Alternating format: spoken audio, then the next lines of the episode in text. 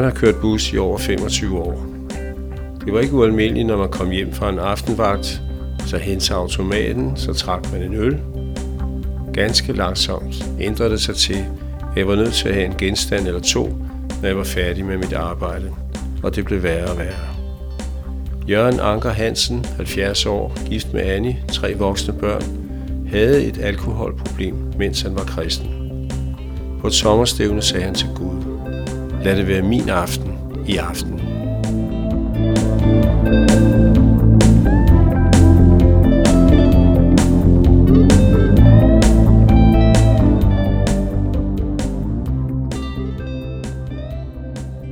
Først vil jeg lige komme med lidt faktaviden. Det er sådan, at vi i Danmark i dag har cirka 10% af vores voksne befolkning har et alkoholproblem. Det er 10%, som er registreret, men man regner faktisk med, at problemet er dobbelt så stort.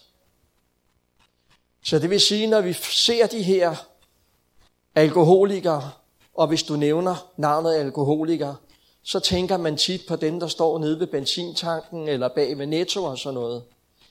Men de udgør faktisk under 1% af problemet. Så man regner med et eller andet sted mellem 10, 15, 20% har alkoholproblemer at slås med. Jeg havde aldrig selv troet, at jeg ville komme i den situation, at det skulle ske for mig. Ikke fordi jeg kommer fra et hjem, min far var alkoholiseret hele livet igennem, men ikke som det sådan gik ud over os, altså lønnen kom hjem, og der blev sørget for os, og sådan. Men alkoholisme kan jo også nogle gange arves, og således havde jeg en lillebror, i 1995 døde han, blev ædt op indenfra, han blev 43 år. Ganske få år efter blev jeg ringet op af min mindste lillebror, og han siger, at den var helt gal på hjemmefronten, fordi nu vil hans kone forlade ham, og de havde haft et skænderi, og det havde så mundet ud i, at min lillebror sagde så, ja, hvis du forlader mig, så tager jeg børnene, og så sagde børnene, hvem siger, vi vil være hos dig, far? Han blev hjulpet, kom i anonyme AA-anonyme alkoholikere. Jeg kan ikke sige sådan helt præcis, for det kan man ikke, når vi snakker om alkoholisme, hvornår problemet opstår. Problemet med alkohol, det er, at det ødelægger den forbindelse, som er oppe i hjernen mellem frontallapperne, som styrer dit behov, og reptilhjernen, som kun har et eneste formål, det er, jeg skal have noget at spise, jeg skal have noget at drikke, jeg skal have noget at spise, jeg skal have noget at drikke. Det siger den hele tiden. Ved visse mennesker, når det tilter over, og de får alkoholproblemer, så kappes den line, sådan at det bliver alkoholen, der fuldstændig styrer din tilværelse. Jeg levede i min ungdom et ganske normalt ungdomsliv, som man gjorde. Sommersæsonen, det var Dyrehavsparken, det var Jitterbug, det var fest og ballade, det var Tivoli, det var Hithouse, det var de forskellige steder rundt omkring. Men jeg var ikke alkoholiseret på det tidspunkt. Så skete det, da jeg var 20 år, fik jeg nogle gode venner i Frelsens Hær, Ole og Marian Bull. De tog mig med til møde i Frelsens Hær, det var lige efter nytåret 68-69. Og da jeg havde været med til mødet et par gange, så kom Ole, min gode kammerat, hen til mig og lagde armen om mig. Og så siger han, synes du ikke, du skulle give dit liv til Jesus? Og det var jeg ikke i tvivl om. De her unge mennesker, de havde noget, som jeg manglede i mit liv.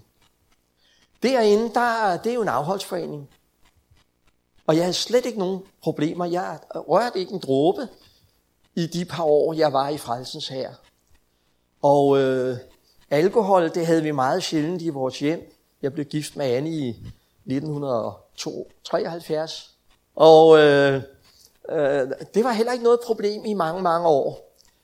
Jeg fik så arbejdet ved HT kørt bus, har kørt bus derinde, jeg har kørt bus i 25-30 år i mit liv.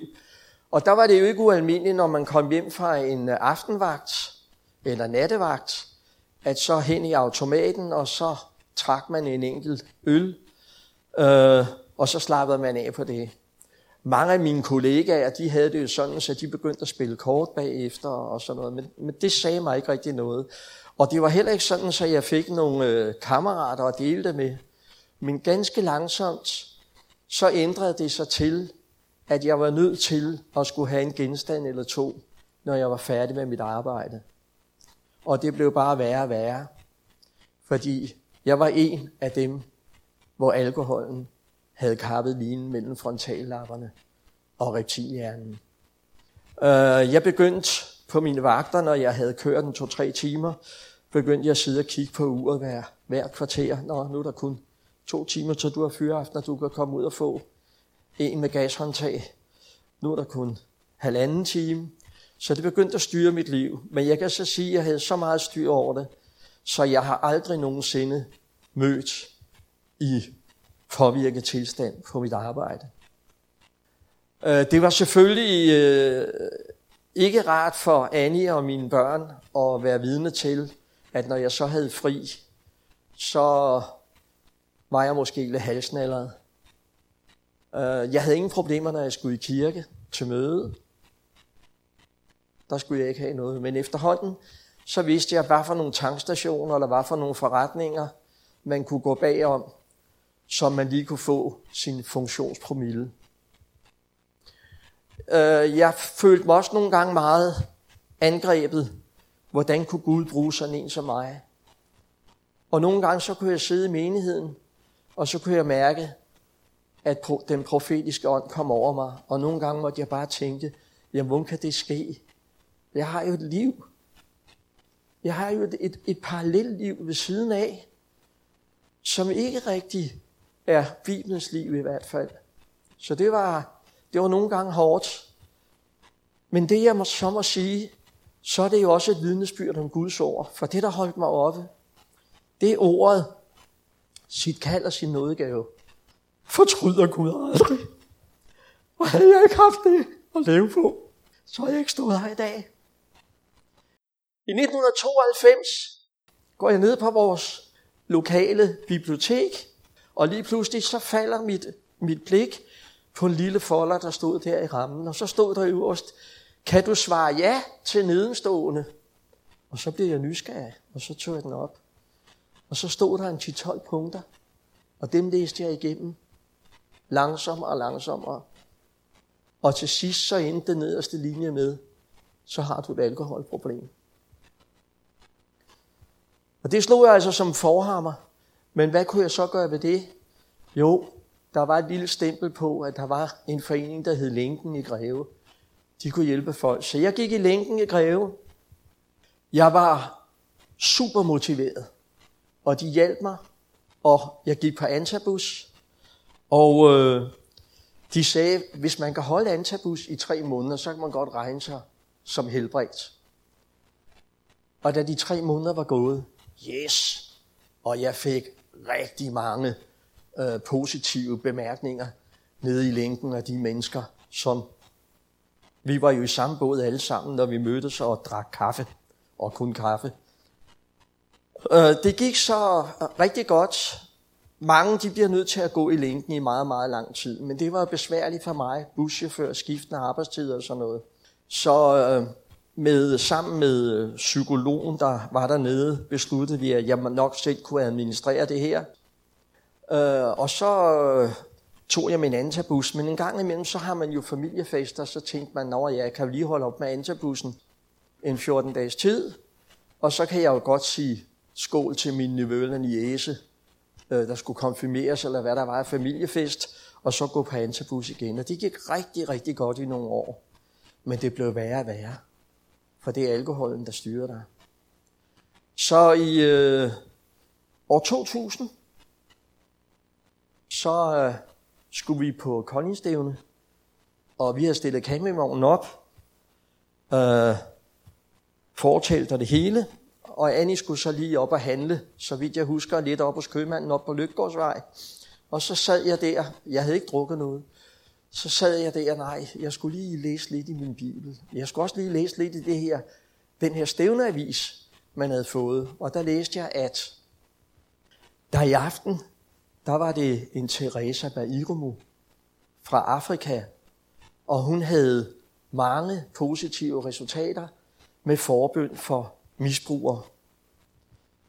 Og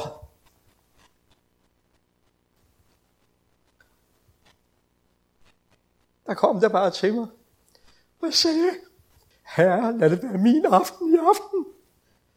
Om jeg så ikke skal røre en dråbe mere resten af mit liv. Lad det være min aften i aften.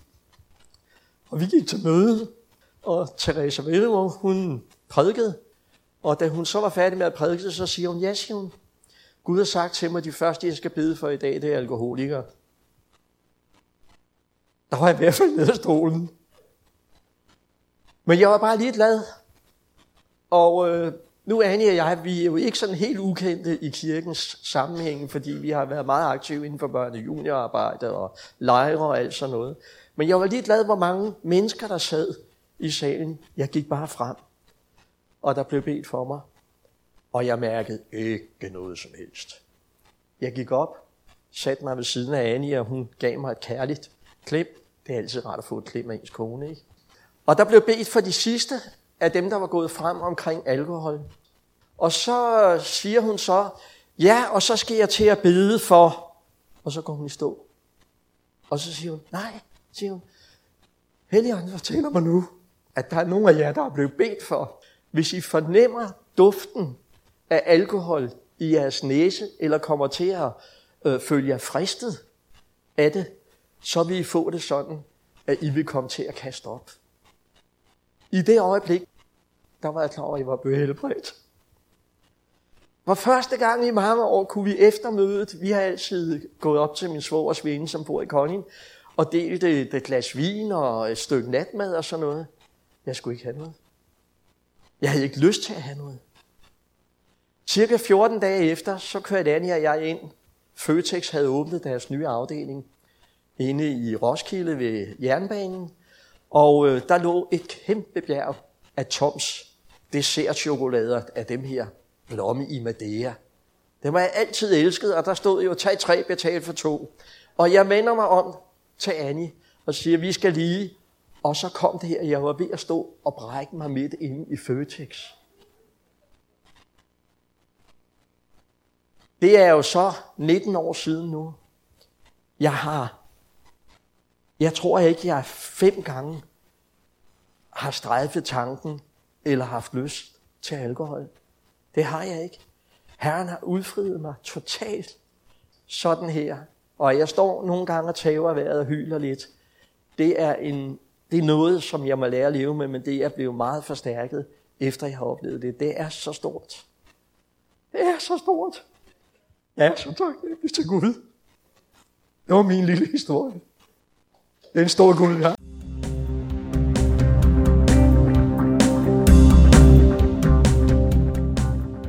Optaget og redigeret af Bjørn Hansen.